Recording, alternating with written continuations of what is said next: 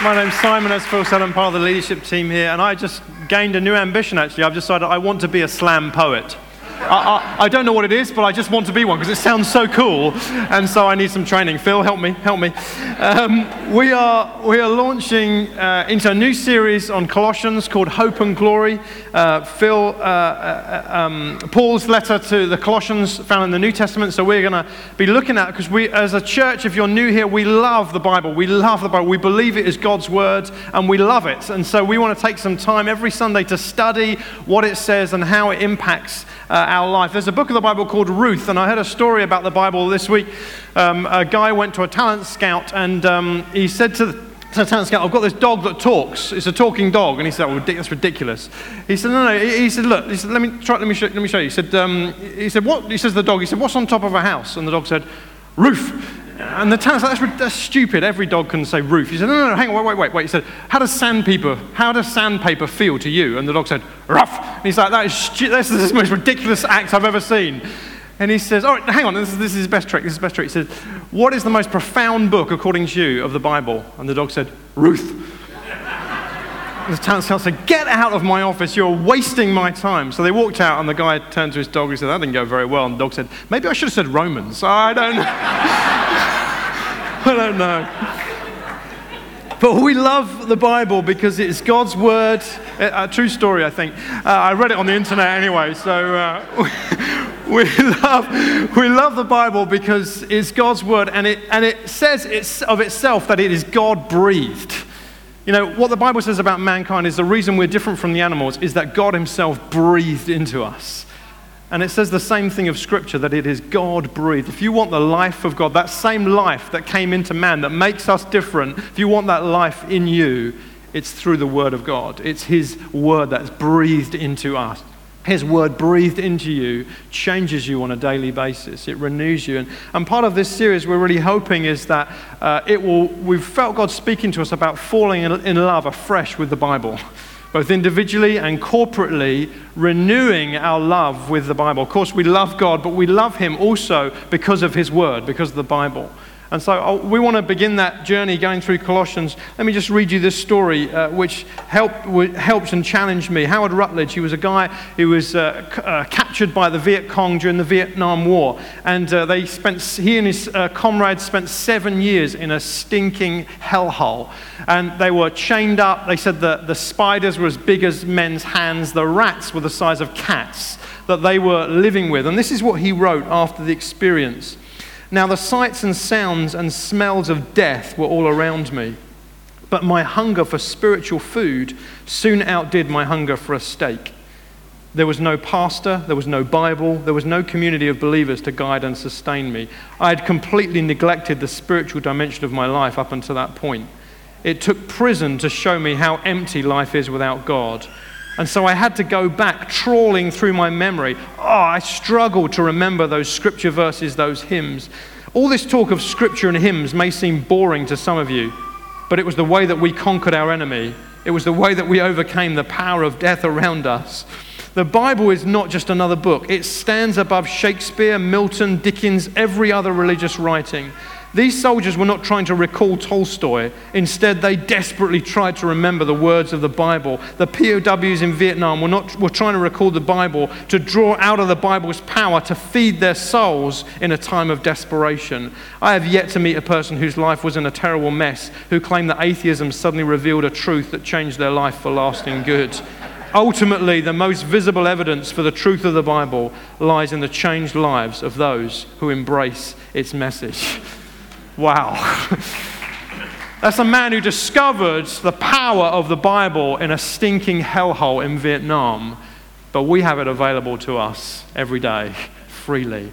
Let's really get into it and let's pray, shall we, as we begin this series. Lord, we, we just pray as you've been speaking to us about loving your word with fresh passion, of not of letting over familiarity fall away and drawing from its strength and its truth and encountering you in its pages. We pray as a church you would take us to a deeper level as we study through this, this letter, verse by verse. Give us today and give us in this series a fresh passion and speak to us and change us and transform us. As we absorb your word, let us give it out wherever we go, we pray in Jesus' name. Amen. So let's read a little bit from this uh, letter to the Colossians, and I'll explain. I'm going to introduce the letter, the book, the place it was written to, the people who are writing it, and also we're going to look at just the first little part of it. Paul, an apostle of Christ Jesus by the will of God, and Timothy, our brother, to the saints, to the faithful brothers in Christ at Colossae. Grace to you and peace from God our Father. We always thank God, the Father of our Lord Jesus Christ, when we pray for you, since we heard of your faith in Christ and of the love that you have for all the saints, because of the hope laid up for you in heaven. Of this you have heard before in the word of truth, the gospel which has come to you, as indeed in the whole world it's still bearing fruit and increasing, as it does also among you, since the day you heard it and understood the grace of God in truth.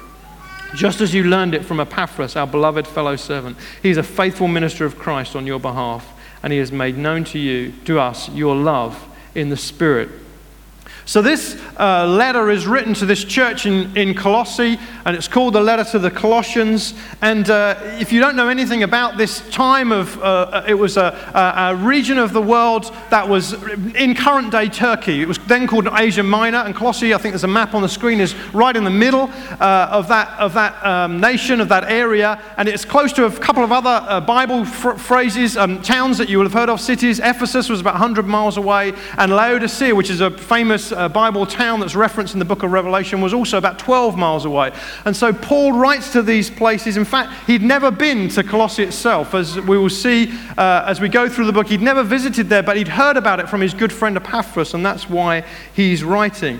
And the first, first thing that's that stands out, that leaps out to me from this passage as we look at it, is the power of team. I, I, don't know about you, if you look through that initial introduction, what stands out to me is the power of, of team team is critical for what Paul achieved and what God achieved in the early church. The power of team.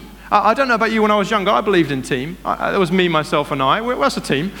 Uh, I believed in agreement as long as I agree with myself. That's a team. But I began to realize as I've grown up that actually God has designed us to operate in team.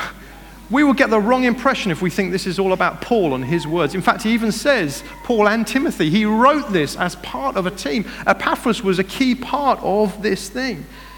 And you know, I remember when Royden first joined us on the eldership team, and, uh, and I asked him, you know, Royden, do you feel like there's anything we need to, to grow in or I need to change in? And of course, if I ever ask you that question, the correct answer is no.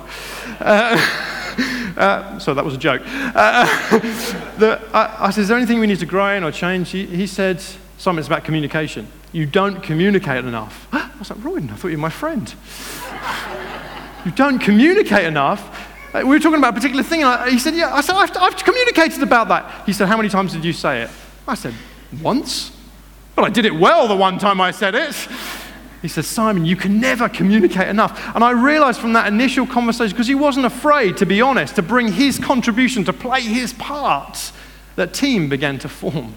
It's easy, isn't it, to try and form a team with people who are like you. But what you see in this is you see in our church, we've seen the evidence of it. And you see here in this church the fruit of a great team. And just let me introduce some of the characters for those of you not familiar. Paul, the guy who primarily is writing this letter, he was a guy who persecuted, he hated Christians, he hated the church. And one day, on a pursuit to, to destroy some other Christians, he encountered Jesus. The risen Jesus appeared to him and everything changed from that moment.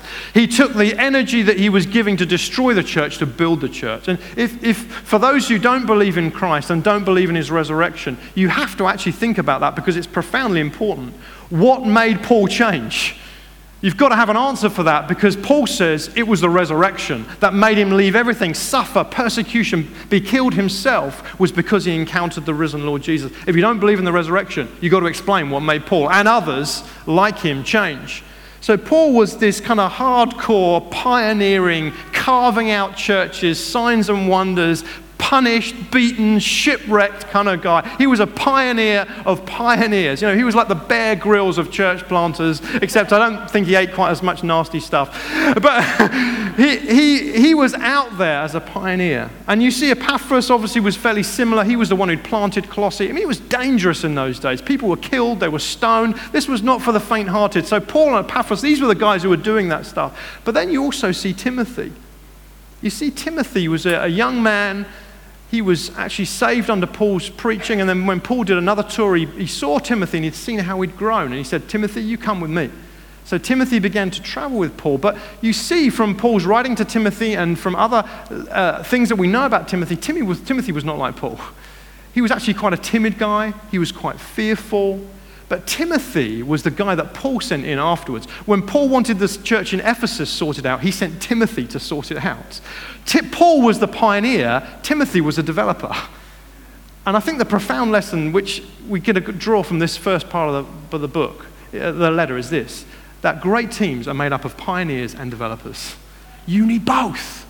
You need both working together to build great teams.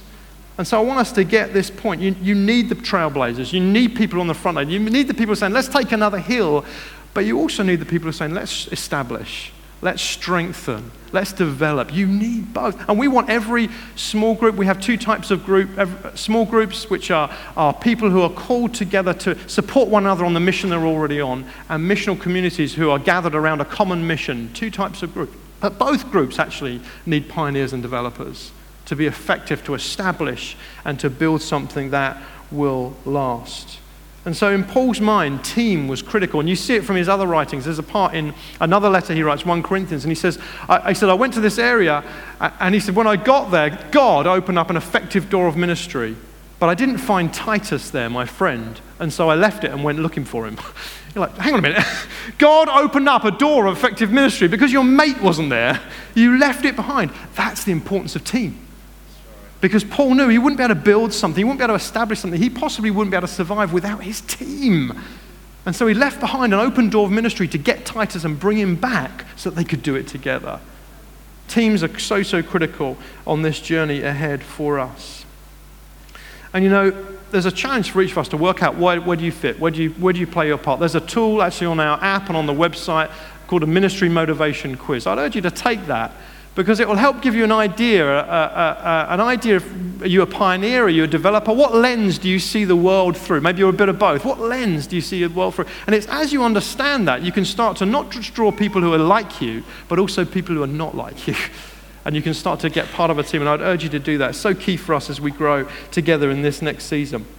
But that's just a minor point of this first bit. I want to get on to uh, the main message of it, which is this. Paul writes this We always thank God the Father of our Lord Jesus, when we pray for you, since we heard of your faith in Christ and the love that you have for all the saints, because of the hope laid up for you in heaven. Look at this.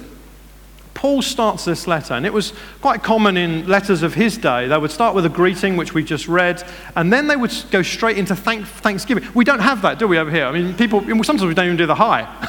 I get emails that just says, Bleh. I sometimes send them as well. But, but in our emails, you know, or, or text, or we often say, hi, so and so, and then we do the body. Well, they did it in, in, these, in those days as well. They had a greeting, but then what we don't do, which they did do, is that he, he goes straight into thanksgiving. He starts the letter before any other communication with thanksgiving for these people. He gives thanks for them, to, uh, for these uh, people that he's writing to. And he thanks them for their, for their, he gives thanks for their faith in Christ, for their love. I mean, if you read this letter, you think, these guys are amazing. I mean, this is an amazing church. Who wants to join this church? This sounds amazing, doesn't it? I want to join up. Come on, take me back in time. I want to be part of this church. And if you read all of Paul's letters, apart from one, the Galatians, who got a bit of a slap before they got a thank you. But, but, but the other letters, I mean, take 1 Corinthians. You read the beginning of 1 Corinthians, you're like, man alive, this is the best church on earth. This is amazing. He's so thankful for them and who they are. And then you get on later in the letter, and there there's people in adultery, there's people who are sleeping with prostitutes, there's people who are suing each other and lying to each other. You're like, hang on a minute, are these the same people? But there's a profound, profound lesson here. Before Paul brings any challenge or any provocation to change, he starts with a spirit of thanksgiving. He starts with a spirit of thanksgiving. And notice this he's not thankful to them he says, I thank God for you. He is thankful to God. He is thankful to God. Now, why do we give thanks? Why do we, we give thanks when? When someone has given us something. And this is where it gets really important to understand. Paul sees that in this church, God has given him something. They are a gift from God. He views his relationship with them like a gift from God. Imagine receiving a letter from someone, a communication from someone who believes that you are a gift from God to them. I mean, it changes anything. It changes everything, doesn't it? Doesn't it change the, the way that that correspondence, that connection is going to go on? And, and these people have caused him grief and some pain, and particularly others, not so much these guys because he'd not met them, but others, uh, and he has to challenge them as well. But in the midst of that, despite all of that, he sees them and he gives thanks to God for them because they are like a gift to him. You know, what I've seen is this the world is dominated either by a spirit of rejection or a spirit of acceptance. People are dominated by rejection or acceptance. Most people are dominated by rejection. They live their lives through a filter of rejection. We, we reject our spouses, we reject our parents, we reject our kids, friends. We, most of us are ensnared particularly before we come to faith in Christ, with rejection. We're born. Some of you, that's all you've ever known. You were rejected by your family. You might be divorced, rejected by your spouse. You, you, just all you've known is rejection. That's the, the, the, the, the air that you breathe, as it were. Yet the message of the gospel is a message that you were accepted in Christ. It's the air of acceptance. The gospel message is a message of receiving, of giving thanks, of accepting. Caroline and I are our early marriage were really, really struggling. And uh, in one of the, there were numbers of things that God used to help us. And one of them was this message by a guy called Jack Taylor. It was a preach. We heard it was on a tape, and we heard it together, and it so transformed us. I want to read you a section of this and uh, it's a long section. I wouldn't normally read a quote this long, but I couldn't honestly, I've tried to put it a different way, and I, I couldn't put it any better than his. So, Jack Taylor is the guy, and let, him, uh, let me give you his words. I had an interruption one morning, this is him writing. A woman who looked like a sight. She hadn't looked like she hadn't slept all night. She said, I can't live with my husband anymore. If something doesn't happen, we're through.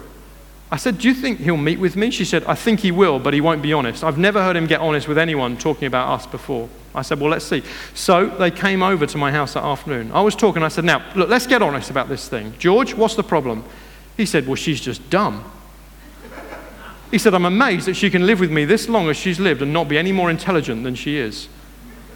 I felt like he might be getting honest. He says, in essence, she's a big, dumb, fat slob. That's what he said. And she was sitting right there.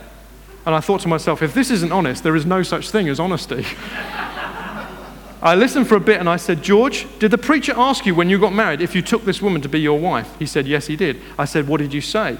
George said, I said, I do. I said, George, you lied, didn't you? George said, What do you mean? I said, You took her, but you never really did receive her as your wife. You've never really accepted her. He said, What are you talking about? We've been married 27 years. I've been paying the bills ever since. I began to share this principle with him. You never re- really received her as a gift from God. You thought to yourself, I'm going to sort her out, and then I'll receive her. I'll get her to lose some weight. I'll get her to be a little bit more intelligent, and then I'll receive her. I said, George, do you believe your wife is a gift from God to you? George says, I do. I said, I've heard you gripe about what God has given you, George. You've been accusing God of giving you junk, but God doesn't give, God doesn't give junk. The Bible says every good and perfect gift is a gift from God.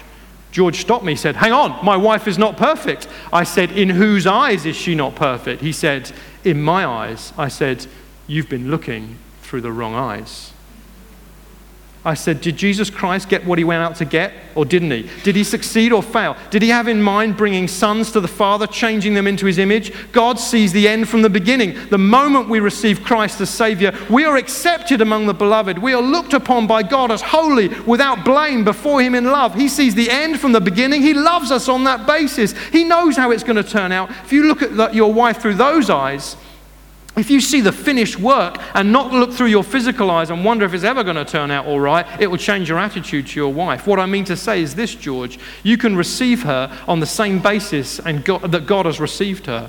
God saw your wife as holy and perfect without blame in Christ, and he, in love he received her. That's what Paul meant when he said, Receive one another, even as Christ to the glory of God has received you. Why has Christ received you? On the basis that you are perfect? No. On what basis? On the basis that he got what he went after on the cross. On your side it is becoming, but on God's side it was already done on the cross. You look at your wife through those eyes, you're going to see things in a different sight. By this time, George was on the couch, almost in apoplexy. He said, Carry on. I think I'm getting it. I said, I said, the fact is, George, if she's God's gift to you, she's perfect for you. She's so perfect that even her so called imperfections are perfectly designed by God to work on your imperfections and you on hers. George cried out, Why hasn't someone told me this before? I said, I've only just found out myself. I, said, I said, George, are you willing to receive her as a gift from God? He said, I am. I said to his wife, Now you've rejected him on the basis that he rejected you. Would you be willing to receive him? She said, I will. They knelt before me and received one another. Their marriage was transformed.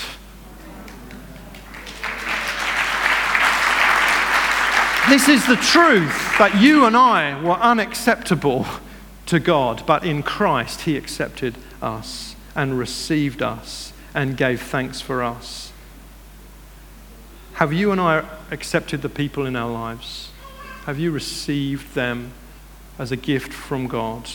Paul writes to the Colossians and he says, Before anything else, before anything else, he says, I thank God for you. I thank God for you. I thank God for you. When I thank God for someone, I receive them as a gift into my life. I allow them to be all that God has designed them to be for me and me to them. How about you? How about me? If, if, if you're married, have you received, have you accepted your spouse? Have you received and accepted your kids as they are, not as you hope they will be? Have you received them? Have you received your have you received your boss? Have you received your work colleagues? Have you received people in God for what he wants to do through them in your life? Have you seen them through God's eyes? You know, this this needs really deep thought. This is profound if you think about it. It changed my life when I began to see Caroline in this way. And you think, well, hang on a minute, what about the single mum? What about the single dad? What about if I'm already divorced? What, what about if the, the, the, I was abused by someone? What about, what about the, the relationship breakdowns in other areas that seem unfixable? What about the, the situations that I'm in? What about the cancer that I'm facing? What about all that stuff? Where does Thanksgiving play a part in that? And we haven't got masses of time to look at it, but just let me read you a few scriptures. Acts 5:41. The apostles after they've been beaten says this, they left the presence of the council rejoicing that they were counted worthy to suffer dishonor for the name. James 1 verse 2 Count it all joy, my brothers, when you meet trials of various kinds, for you know that the testing of your faith produces steadfastness. Ephesians 5:20, and this is the worst one. Give thanks always and for everything to God the Father in the name of our Lord Jesus Christ. The Christian response to difficulties, to persecution, to difficult people and situation has in part, mixed with tears, mixed with grief, mixed with sorrow, but has at part, at the core of it, at the heart of it, it has this spirit of thanksgiving. It has this spirit of God, all this stuff must have come through your loving hands and it's painful and it's difficult, but I thank you, God. It's like stepping back from the picture and seeing that the dark patches make up part of the whole picture that God is painting. And, I've talked with many who've suffered, and sometimes they say, I would never have that suffering or have wished for that suffering, and yet now I've had it it's changed me in a way that I don't know who I would be if I haven't had it. And so it's somehow mixed in with my life, and I don't know now. Would I have prayed for it? No, of course I wouldn't, but now I've had it. Uh, God was so there in it and sustained me through it and changed me through it that all I can do is give thanks to Him. This is the mystery of thanksgiving. And the truth is, we often like to say, God, just, just give me the keys. Give me the keys, and I'll thank you. Give me the keys, and I'll thank you. But I wonder if part of what Paul had realized was this maybe thanksgiving is part of the key, or one of the keys. Maybe giving thanks to God in every circumstance is part of the key. Give me the keys to change my friend or my spouse or my parent. Give me the keys. Maybe thanksgiving is part of the key. To thank God for the parts that you can thank God for to thank God for what He's doing in the circumstance, for thank God for using them to help shape you into the image of Christ, whatever it might be, to give some thanks to God in that situation. I believe, and I've seen it in my own life, and you can see that Paul has seen the same. It is part of the key. Because the reality is, anyone noticed rejection doesn't produce change? We think if I reject this person or this part of this person, then they'll change. They won't. They won't. Rejection does not produce gospel change in somebody's life, only acceptance does. That's why Paul wrote in Romans accept one another as Christ has accepted you.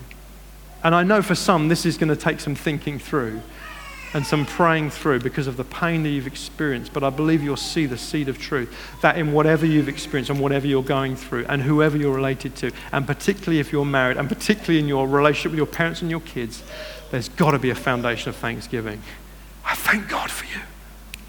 I think it'll be powerful this week, even if some of you can go to friends, spouses, and look them in the eye. Caroline and I did it. I thank God for you. I thank God for you. It's powerful. Even if you think your marriage is in a strong place, I tell you, it's powerful to thank God for that person. Your friendships, if you're single, in your friendships, have you ever taken that step to look someone in the eye and say, I thank God for you? I thank God for you. Something in the, the reality of the gospel. And then, lastly, just as, as we land, Paul is thankful in this section of his letter. He's thankful for the gospel. He says, We always thank God, the Father our Lord Jesus Christ, when we pray for you, since we have heard of your faith in Christ and the love that you have for all the saints, because of the hope laid up for you in heaven. He is thankful for the gospel. He is thankful for the good news. And the gospel that Paul preached was the gospel of Christ who had come to die for your sins and my sins, was raised from the dead to newness of life, so that I and you might have new life, might have eternal life, and it starts today. That's the good news. Man, that's good news. that is good news. And that's the gospel that Paul preached.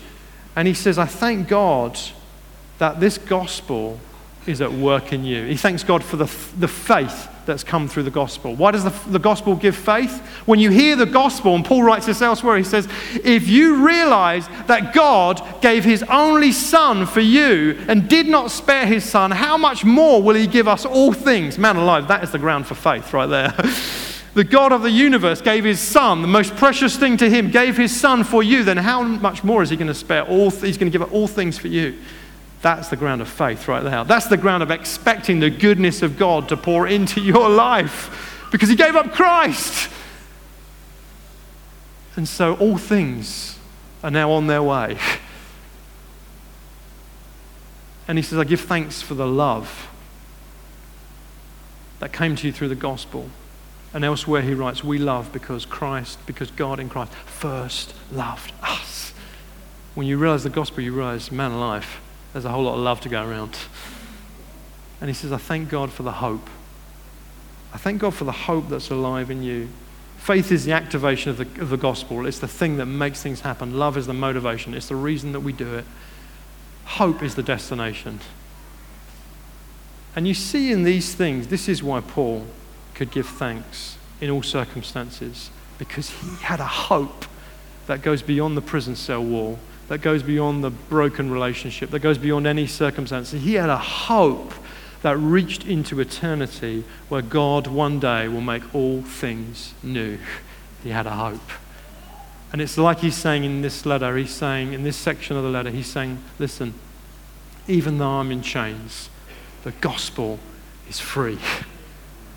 And it's doing its work in you, and I've not even visited. And he was excited about that, and he could give thanks for that. In fact, at one other place, he writes, it's like, it's like, it's almost like I would rather be chained and the gospel be free than me be free and the gospel be chained. Some believers who are suffering in Iraq feel the same way now. They would rather suffer and the gospel go free in their nation, which we pray that it does.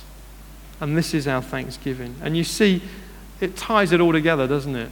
Teams, thankfulness, it all lands in this one place. We are a team together, partnering for the sake of the gospel. And we can give thanks in every circumstance because the gospel is free. And it's doing our work. It's work and it's setting people free. And it's bringing faith, hope, and love into their lives.